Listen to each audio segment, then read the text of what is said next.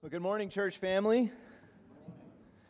Uh, I wanted to thank Bella and Ava and Eric for leading us in worship this morning. Uh, Josiah is resigned to the leper colony right now. He's on a 14 day quarantine, so it's been great having other members on the worship team step up and lead us. Uh, grateful for those transformative leaders. We're going to continue along. We, we began a conversation last week about our vision frame, where we believe God is calling us to go. And remember, this picture gives us a sense of perspective. So as you look at a picture, you see the foreground all the way to the distant horizon. The distant horizon represents a 10 year vision that the StratOps team believe God's calling us towards, and, and we pray you as a church would adopt as well. That vision is this we are called to advance God's kingdom on Cape Cod by inspiring, training, and mobilizing transformative leaders. Now, on this same graphic, the midground represents a one year theme. You might remember last year our one year theme was generosity and family, and we adopted those two things as values here. Well, this year we're going to focus on transformative leadership. We began that journey by looking at the makeup of a leader in this series, The Master's Plan. And one thing that I hope you took away from that sermon was that you, a believer in Jesus Christ, are called to be a transformative leader. We all are. God has given each one of us influence and gifts that we are called to sacrificially leverage to advance his kingdom. Well, this morning, I want us to go a little further and take a look at the background now. The background is a three year perspective, and we've identified four key milestones that we believe if we were to achieve these, it would take us toward that distant horizon. Those four milestones are a potential um, update to our facilities, impactful community engagement, young families, and Converge Church Planting. Before I talk to you about those, I just want you to know that next week I'm going to be talking to you about the foreground, what's happening right now. And the foreground involves three teams that we've set in motion. We call them win teams, and win just means what's important now. So we'll talk about that next week. Let's look at these milestones. The first one, the facility update. Now, as you think about a facility update, you're probably asking the question what does that have anything to do with transformative leadership? Let me read a quote to you from Winston Churchill that might help you understand that a little better. He said, We shape our buildings, and thereafter they shape us. So, however, we choose to organize our interior space, the layout of the building has a lot to say about what we value, what we believe in, and what we want to see God do in this space. We dream about creating a space where people move out of just simply a row mindset to get deeper in relationship with one another into circles. So there's a difference there. In a row, I, I, I simply look onward and I receive things. I'm not really having side to side interaction. But in a circle, I'm looking at people in the eyes, I'm discussing, I'm talking with them, and hopefully moving deeper in relationship. Now, we want to see those relationships created inside the church, but we also want to create a place here at OBC, this building, where the community feels like this is a place for them too. And we believe God's calling us in that direction. Impactful community engagement. I had a conversation, it was about a year ago, with one of our members, Steve Barney. And if you know Steve, he, he's had um, national leadership with looking at serving in our country and, and how do people get into places of serving. I asked Steve the question about community engagement, and he made this observation. He said, You know, churches tend to only engage the community through gestures. And what does he mean by gestures? Well, we do things in the community, but we don't tend to do anything in the community that actually makes a meaningful difference. So, what do we need? Well, we need insights that lead to impact so that the church can have influence. And that's what we would love to see. Young families. We believe that young families represent the next generation. Some of us might say, well, uh, does that leave me out if we're just going to try to reach young families? And the big answer to that question is no. Uh, we don't want to be a homogenous church where everyone's the same age. We strongly believe in intergenerational worship. But we want to see God bring in more young families to our church so that we have the opportunity to inspire, train, and mobilize the next generation of transformative leaders. Finally, converged church planting. When I first started as senior pastor here, this has been something that God's been putting on my heart, and I talked about church planting. Now, at that time, I'm just going to be honest, I really had no idea what all that entailed and involved. But the more that I have explored it, and as we formed our relationship with Converge, I've come to realize that it truly is so necessary. Because the local church is the missional engine of the gospel. Now, think about more churches in New England. What would that mean? Well, that would mean more glory given to Jesus, more lives transformed, more missional impact. But another thing that I've come to realize is that that's not something that you can do all by yourself as a church, particularly a church our size. Well, how do you get there then? You partner. You partner with like minded churches who want to leverage their resources together. So, friends, this is not all happening tomorrow, of course. This is three years. These are milestones that we would hope to see in three years. But I believe that together, aligned as a church, we can head in this direction and see God do great things. Let's move along in our sermon series, The Master's Plan. Last week, we looked at the makeup of the leader. This week, I want us to look at the tunnel vision of a leader. Tunnel vision, of course, is when you fixate on something, a goal, or something else. My wife, whether through verbal or eye rolls, tells me that I tend to get tunnel vision. Now, She's not wrong with that. I fixate on things. I love getting onto a goal or a project or something like that and advancing it as far as I can. And then once I've taken it there, then I lose all interest in it and I move on to another goal and I advance that one with tunnel vision. That can be a strength and it can also be a weakness. Here's the thing there can be healthy tunnel vision and there can be unhealthy tunnel vision probably going to step on a couple of toes here, but I would submit to you that an unhealthy form of tunnel vision is over planning. Over planning. You know, have you ever met that person who over plans their vacation? I mean, they are just so focused on every minute and second of the entire vacation that there is no room for spontaneity. And I would say that they've planned so much that they plan to leave out one really important thing. I call it fun. That's right. No fun. Now, that's just my opinion, but I think a lot of you agree. However, I love when my pilot has a very healthy tunnel vision. I love when my pilot looks at the landing site and does not see a sea of opportunities. I want my pilot to look at that landing site and say, I only land on clear runways. Except for in the case of emergencies, I do not land in rivers. I do not land in grassy fields. I do not land in places where cars are driving. Only, only clear runways. You see, transformative leaders need to know the difference between unhealthy tunnel vision and healthy tunnel vision. We've all seen unhealthy tunnel vision turn churches into toxic places.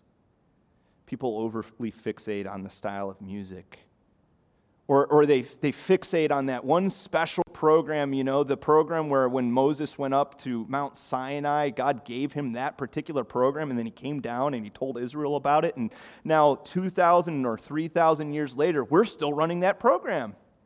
Or they fixate on that line item in the budget that represents their pet project.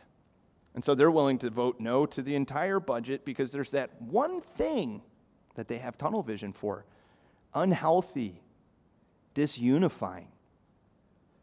But I would also say that if a church doesn't have a healthy tunnel vision, that can also lead the church in a wrong direction as well.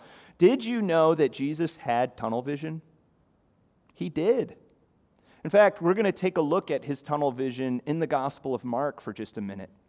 Open your Bibles, look at Mark chapter 1, verses 35 and onward. Now, it's interesting, at this point in Jesus' ministry in Mark, he is just beginning. He, he's really an obscure figure at this point, but he quickly catapults into a place of fame. It's right after his baptism, and to use Mark's favorite word in the Gospel of Mark, immediately Jesus starts doing things. He goes to a synagogue and he casts out a demon. And then he goes to Peter's hometown, Bethsaida, and there Jesus heals people, men and women, from morning until evening. He starts drawing a crowd. So we pick up at verse 35 and rising very early in the morning while it was still dark, he departed and went out to a desolate place, and there he prayed. And Simon and those who were with him searched for him, and they found him and said to him, Everyone's looking for you, Jesus. Now here's the thing he's becoming a big deal. And so the disciples, they, they do what anyone does when there's, so men, there's some momentum. Let's sink down our roots right here. Let's set up shop. Look, the Twitter page is going nuts. YouTube, people are subscribing right now. They're hitting the like button. We've got to keep going with this thing. But Jesus has another idea altogether. So we pick up at verse 38. And he said to them, Let us go on to the next towns, that I may preach there also, for that is why I came out. And he went throughout all Galilee, preaching in their synagogues and casting out demons. In 2000, Jim Collins wrote a, a, leadership book that really took off. It was called Good to Great. You might be familiar with the title. And one of the pivotal statements that he said in the book was he said, Good can be the enemy of great. Good is the enemy of great, meaning sometimes even good things can distract us from pursuing truly great things. And what I love about this passage is Jesus understood this principle some 2,000 years before Jim Collins ever noticed it. Helping people in Bethsaida, healing people in Bethsaida, that's a good thing, right? No one's going to argue with that. But Jesus refused to get tunnel vision around a smaller cause because he had tunnel vision for the greatest cause of all. See, we live in a lost world, a world where people, if they don't find their way back to God, are going to be eternally separated from God. And Jesus knew this. Imagine the consequences had Jesus decided to set up shop there in Bethsaida. Imagine if instead of doing what he did, training and inspiring and mobilizing transformative leaders, Jesus instead decided to go find a publisher and write that best selling book, Healing in Faith. And then he becomes this worldwide phenom for a short time. Well, we wouldn't be here today, would we? You see, transformative leaders know that tunnel vision around the right mission is healthy. And that mission helps us to say no to the good things so that we can say yes to the great things. Well, what is mission? Uh, it's talked about a lot, isn't it? Any organization, business, institution, nonprofit organization has a written mission statement. I think most basically, a mission statement is something that we set out to do. So, this is what we do as opposed to these things because we feel that there's great purpose in pursuing this. Now, I want to suggest to you, though, that the Christian understanding of mission is uniquely different than the secular understanding. Why is that? Well, we see a, a, key insight as to why Christian mission is different in John 20, 21. Jesus said this in that passage Peace be with you. As the Father has sent me, so I send you. You hear that? Jesus was sent, and now he sends his transformative leaders. So in this passage, we learn that our mission is a continuation of his mission. Now, not in every way. There were certain aspects of Jesus' mission that were unique to the Son of God, right? Uh, I can't die on the cross and bear the sins of the world, can I? That's uniquely Jesus' job. But I do have a part to play. And we come to understand more about this Christian mission when we see that word send. Uh, the verb send in the Greek is apostoloi. When you take it over to the noun, an apostle is a sent one. So, biblically speaking, we can only understand our mission by realizing this I have been sent to accomplish a crucial task. It's not a mission of my own making. It's a mission that has been hand delivered to me by my master. And that's an essential realization. I love all the leadership books out there. They've helped me greatly, but they tend to look at mission as something that is self determined. It's my own measures of success that I'm seeking to achieve, or some form of personal values that I have organized or created for my life. But the transformative leader says, no, my mission comes to me from my master. And it is understanding that mission that I have to be crystal clear. I have to have tunnel vision. So, what was his mission? Well, Kevin DeYoung writes that mission is not everything we do in Jesus' name, nor everything we do in obedience to Christ. Mission is the task we are given to fulfill. It's what Jesus sends us into the world to do. And the best place to look for that mission is the Great Commission. So, Matthew 28, verses 19 and 20. Go, therefore, and make disciples of all nations, baptizing them in the name of the Father and of the Son and the Holy Spirit, teaching them to observe all I have commanded you, and behold, I am with you always. You see, in that statement, Jesus frames the mission with four verbs, but not all four verbs are created equal. One of the verbs stands out as the main verb it's the imperative make disciples. So let's consider that definition of transformative leadership, but let's add to it now. We are called to sacrificially leverage our God given influence and gifts to make disciples who make disciples. Well, how do we do that? Well, Jesus gives us three more verbs on how we do that go, baptize, and teach. Go indicating that I have to actually physically move myself to go into the places where lostness exists. Baptize is the idea that when we witness that miracle of a person placing their faith in Jesus, repenting of their sins, coming into a right relationship with God, and then submitting to the lordship of Jesus in baptism, that that person has committed their life wholly to Him. Teaching takes us even further than the idea of just simply winning people to Christ. Because he wants us to not make converts, he wants us to make what? Disciples. And what are disciples? They're doers, they're learners, they're followers, or even better or best, we could say they're apprentices of Jesus. Now, you right, remember last week we, we took a close look at Jesus' method for making disciples. We saw that his method had to do with association. He walked with them, he ate with them, he laughed with them. So, Jesus' method for making disciples was relationships grounded in truth and love. And this is the same method that Paul applied.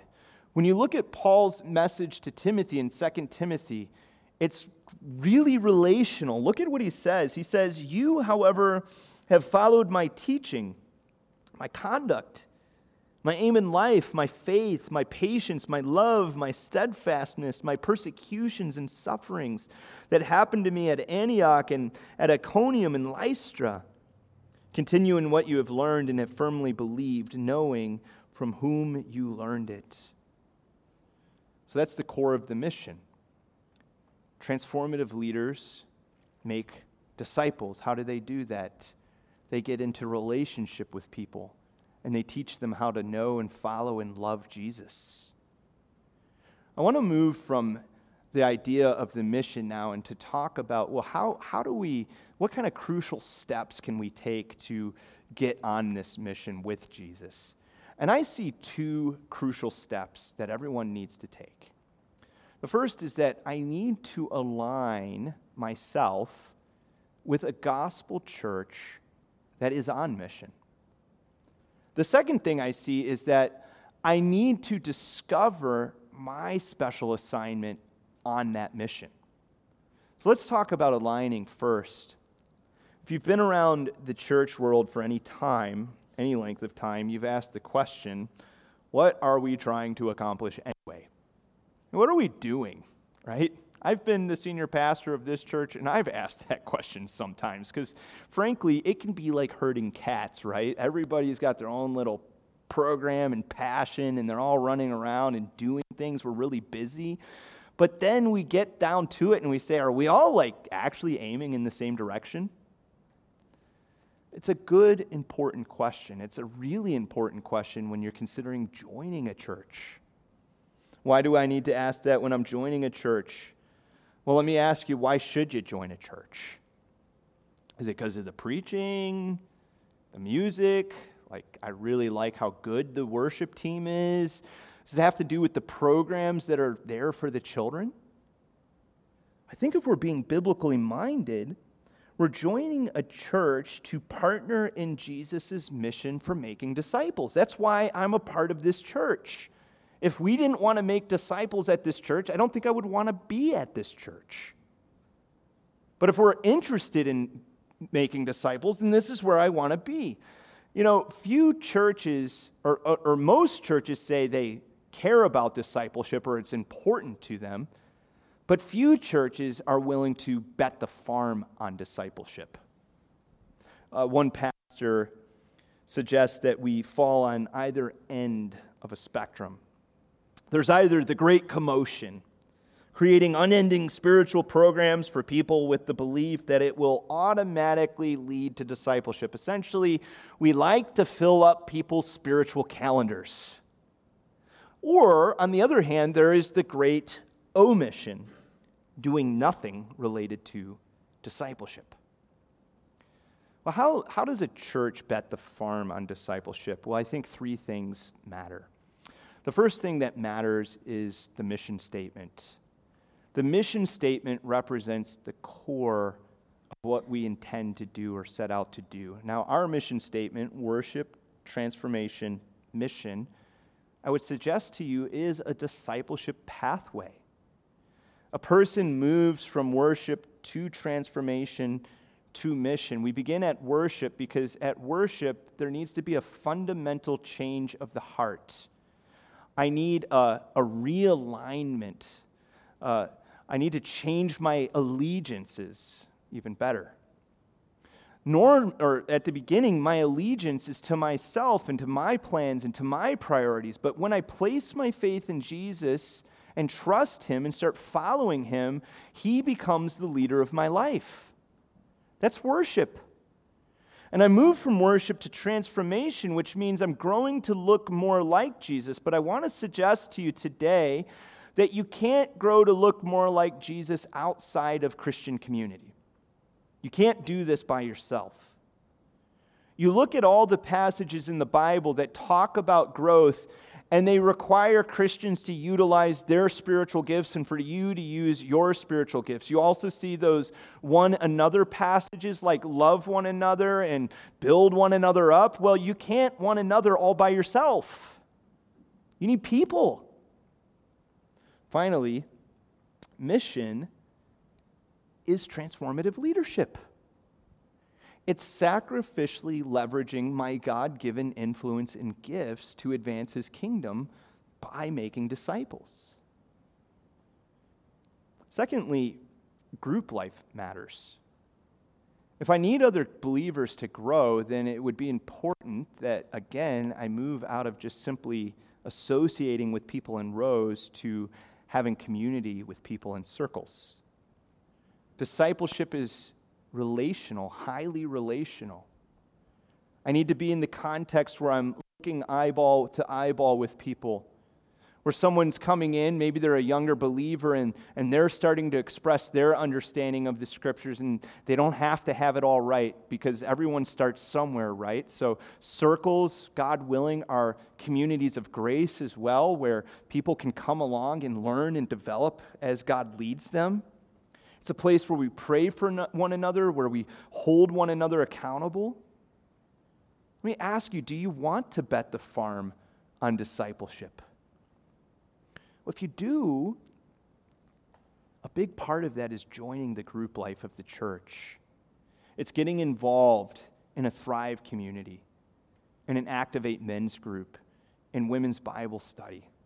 And as you, as you get into the body life of the church, you'll see that God uses other people significantly in your life to grow you. Thirdly, membership matters. You see, when you join a church, when you become a member, you're saying to that church, I want to be on mission with you. You're not saying, I want to spectate as you guys go about your mission. You're saying, I want to partner in this. I want a significant part in this. I want to be used by God to advance this mission. And we've got these classes going on right now. Um, if you didn't join today because you're here right now listening to this sermon, that's okay. You can still contact the office if that is on your heart. I got to tell you, friend, now's the time, though. Don't just keep waiting and spectating. Join the mission, become a part of it. Because transformative leaders align themselves with a gospel church on mission. Finally, I want us to see that they also discover their special assignment. Let me read this uh, quote from Reggie McNeal that might help you to better understand your special assignment. He writes Great spiritual leaders understand that their mission is not something that they invent. Rather, they realize that their life mission is something they discover. Great leaders discern a divine pattern for an intentional path to significance and fulfillment. These gifts and clues are interrelated. Together, they form a picture of the leader's mission, the one that guides his life's effort, much the way an image on the box of a jigsaw puzzle helps the puzzle worker know what to look for and to see how the pieces of the puzzle fits together. Well, to, to understand your calling, Reggie McNeal lends these questions to us. And so let's consider them. What people or cause do you feel drawn to? And, and what do you want to help people do or achieve or experience? How do you want to help people? What message do you want to deliver? How do you intend to serve or have an impact on the world? Why did you say yes to God to begin with? As you think through those questions, remember that whatever my special assignment is, your special assignment, it's a submission that is a part of the greater mission.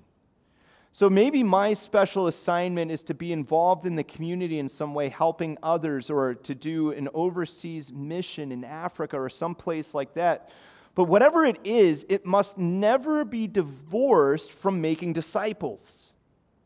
My submission serves the purpose of the greater mission. So, how, what, how do I get clues to this? How do I grow to understand what this mission is for me? Well, let's begin with one thought. The first clue I think that God gives us is our passion. Your passion is emotional, it's what you feel. It's those things that you involve yourself in and you say, you know, this is really worth my time. And I'm not just doing this to check a box, I'm doing this because I feel motivated around it. It's that thing that you would even say, this is worth dying for. You hear the passion of the Apostle Paul in Philippians when he says, For me to live is Christ and to die is gain. That's deeply felt, isn't it? He feels the mission that Christ has given him. Over the years, I've watched believers who have that passion, and I've seen other believers who are stuck because they have no wind in their sails. When someone first starts walking with Christ, if you don't take that young believer quickly and put them in the context of spaces where transformative things are happening, like small groups or reaching other people, they can quickly get into a place where they're just cranial with their Christianity. I've also seen people who have been a part of the church, and passion is a past tense word for them. I had it, not anymore. Well, how do you get back to that place of passion? Well, I would suggest to you that it requires courageous decisions, sometimes a series of hard decisions. For some people, maybe it was related to their work life and they advanced up the chain, but for whatever reason, when they were promoted from this level to this level, they lost contact with the passion because at this level they were interacting with people, and up here they were making decisions from an office. Well, for those people, maybe the courageous decision is to say, you know what? I need to go back to the place where I felt passionate. I've seen other ministry workers who, for whatever reason, the demands and distractions of life, they, they found themselves out of serving in that place that made them feel passionate. So, the hard decision then is to go back into your personal world and ask, what do I need to say no to right now so I can get back to that and to serve out of a place of passion? The second clue that I believe God gives us is your talent. How is talent a clue? Well, your talent's a clue because God gave you that talent, right? I mean, everything that you have, everything that you are, everything that you can do, every good gift and perfect gift comes down to us from the Father of lights, right? James 1:17. So the talent eh, when I discover whatever it is, God's telling me something. He's telling you something when you're good at crunching numbers. He's telling you something when you're good with administration or you have this unique ability to connect people with one another. God wants you to look at your talent and He wants you to use it for the sake of His glory. It's taken me some time over the um, course of my ministry to realize that it's really important actually to operate out of a place of strength as I try to serve God. I love what Reggie McNeal says. He says that your best shot at making your greatest contribution in the world is for you to get better at what you're already good at. Instead of focusing on weakness, focus on improving strengths. Remember, your strengths are also your needs, meaning that you need to develop and use your talent in order to experience deep satisfaction at an emotional and spiritual level. A final clue I believe that God gives us is our personality who you are, what you're like what your style is. Some of us love the details, not this guy. Others of us like to make decisions from the 40,000 foot level, this guy. But here's the thing don't read too much into your personality. You can kind of pigeonhole yourself sometimes and say, I can't do certain things because of my personality. Like, I can't be an upfront leader because I'm an introvert. That's not true. There's been plenty of really, really, really good leaders who are introverts. But our personality, our wiring, does tell us something about who we are.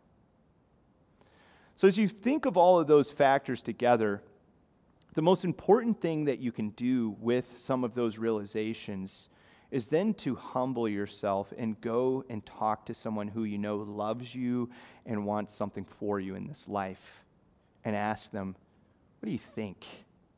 What do you think I'd be good at? What kind of special assignment do you see that God could be giving me?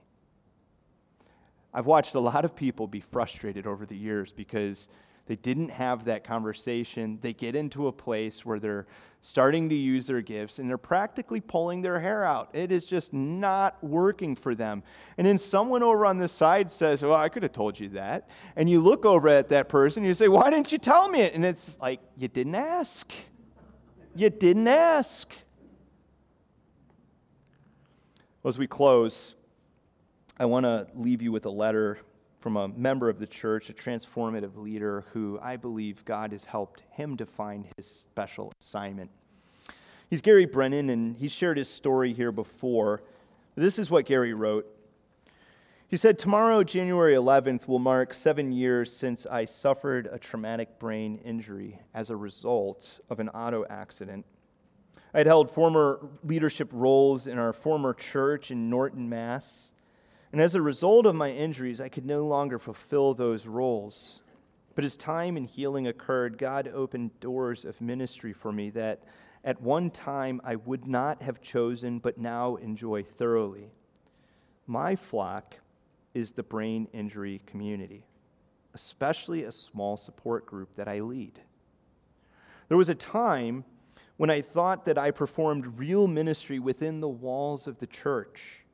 When we were first getting to know each other, I expected you to ask me what I could do in the church. Instead, you encouraged me to do what I was doing in the community, that I had a unique, God given role that only I could fulfill. I don't read that letter to you to toot my horn. I, I actually find it remarkable that Gary basically sent me the message, preached the message. Why is he sending this to me? Because he's a transformative leader. He understands what his special assignment is. And as you think about developing your tunnel vision for the mission, how do you get to that place? Well, I think it begins with a heart for others. And then it's developing a, a tunnel vision for discipleship. Wherever you're committing your time and your energy, make sure that it has something to do with people and Christ's mission. And finally, then you take that and you sacrificially leverage your God given influence and gifts to advance the mission. Let me pray for you right now because this is the kind of thing that gets us thinking. And I want to pray that God will help you discover your special assignment. Let's pray. Lord, I, I thank you so much for each member here in this church. And I, I pray that you would help us to be a community that every member has a special assignment and we understand it and we're using our gifts and our abilities for the sake of your glory. Lord, I pray that as we get on mission that we will form deep and and impactful relationships with others, that we'll see lives transformed. That's what it's all about. We used to use an expression around here a lot, Lord change lives, changing lives. And that's what we want to do. We love you in the name of Jesus. Amen.